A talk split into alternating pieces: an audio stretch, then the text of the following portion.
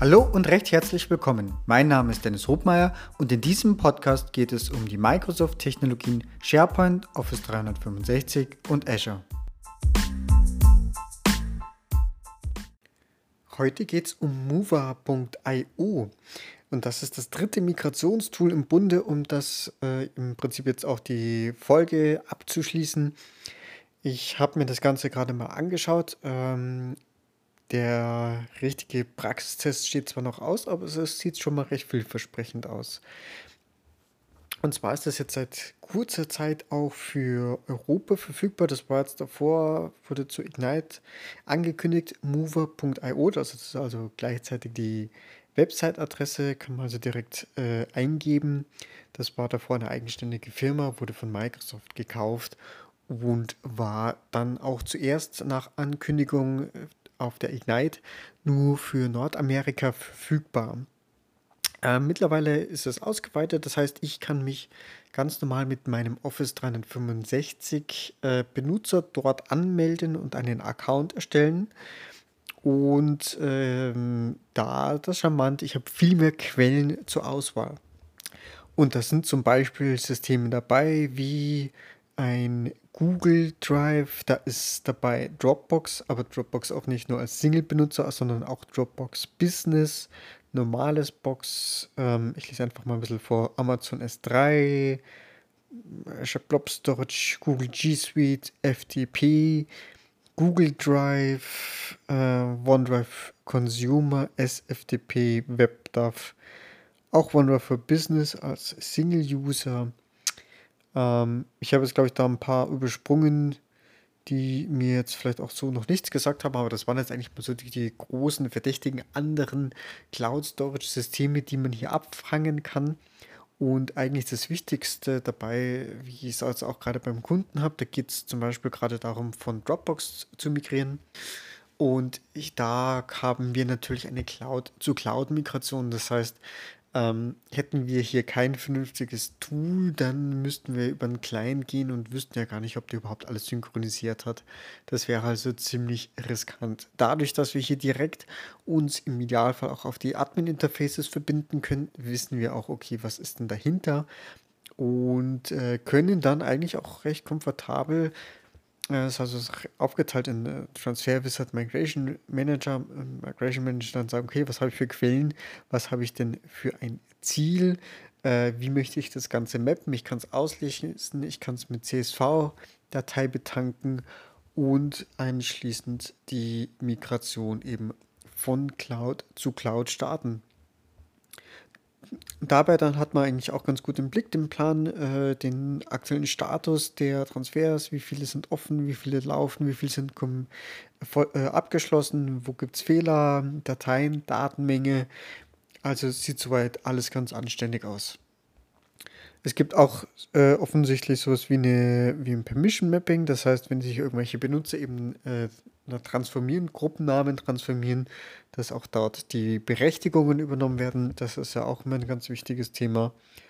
Und äh, so kann ich eigentlich auch, wenn ich manuell sage Quelle Ziel, auch durchaus auch ähm, noch restrukturieren. Das ist ja auch noch so ein Thema, wenn halt gerade irgendwie ich zum Beispiel im Dropbox vielleicht äh, persönlich und Unternehmen, Teams etc. gemischt hatte, dass ich das dann vielleicht auch aufdröseln muss. Das kann durchaus also eine, äh, ein Anwendungsfall eben hier sein. Die Einrichtung von dem Ganzen ist eigentlich relativ straightforward und simpel. Ähm, nachdem er sich bei mover.io angemeldet hat und sich auch anmelden konnte, also wenn es übrigens noch nicht geht, dann ist vielleicht auch, muss es vielleicht im Tenant noch freigeschaltet werden. Also ich habe es jetzt mit meinem Tenant, der auf First Release steht, konnte ich mich anmelden. Das hat also geklappt. Ähm, anschließend äh, gibt es eigentlich zwei Dinge, dass man sich dort äh, als die, die Office 365 als Ziel hineinholen kann. Ähm, man muss es, das ist aber ganz gut beschrieben, ist auch direkt äh, verlinkt aber man muss es im Prinzip im Azure-Portal oder im Azure Active Directory als Enterprise Application einmal registrieren oder einmal hinzufügen und anschließend dort in dem Abschnitt Permissions noch diesen Grant Admin Consent äh, hinzufügen. Also sprich, das Programm bekommt dadurch einfach Berechtigungen, um äh, auf das, was es tun muss, zugreifen zu können. Also eigentlich weitgehende Berechtigungen. Was muss er überall Inhalte erstellen können? Äh, nachdem ich das gemacht habe, dann kann ich auch wieder zurückgehen zu mover.io und der würde mich dann nochmal fragen, äh, sobald ich das hinzufüge, möchtest du denn hier die Berechtigung hinzufügen? Ja. Äh, ähnlich gilt es, wenn ich andere Cloud-Systeme hinzufüge. Dort muss ich mich dann natürlich entweder direkt authentifizieren äh, und äh, ja, dort ähm, kriegt dann immer diesen klassischen Dialog, möchten Sie das Programm Mover.io mit diesen folgenden Berechtigungen auf Ihren Account hinzufügen? Ja, das muss man dann an der Stelle eben tun. Und das bedeutet, wenn man hier einzelne persönliche Benutzeraccounts hat, dann müssen die da zumindest einmal äh, ran und ihren Account dort zur Verfügung stellen. Aber das ist hoffentlich eher der Einzelfall. Wir haben es hoffentlich eh mit diesen ganzen Business-Accounts und Business-Zugriffen, Admin-Accounts zu tun. Und da sieht die Sache dann etwas einfacher aus. Ähm, vielleicht auch noch, was geht eigentlich als Ziel?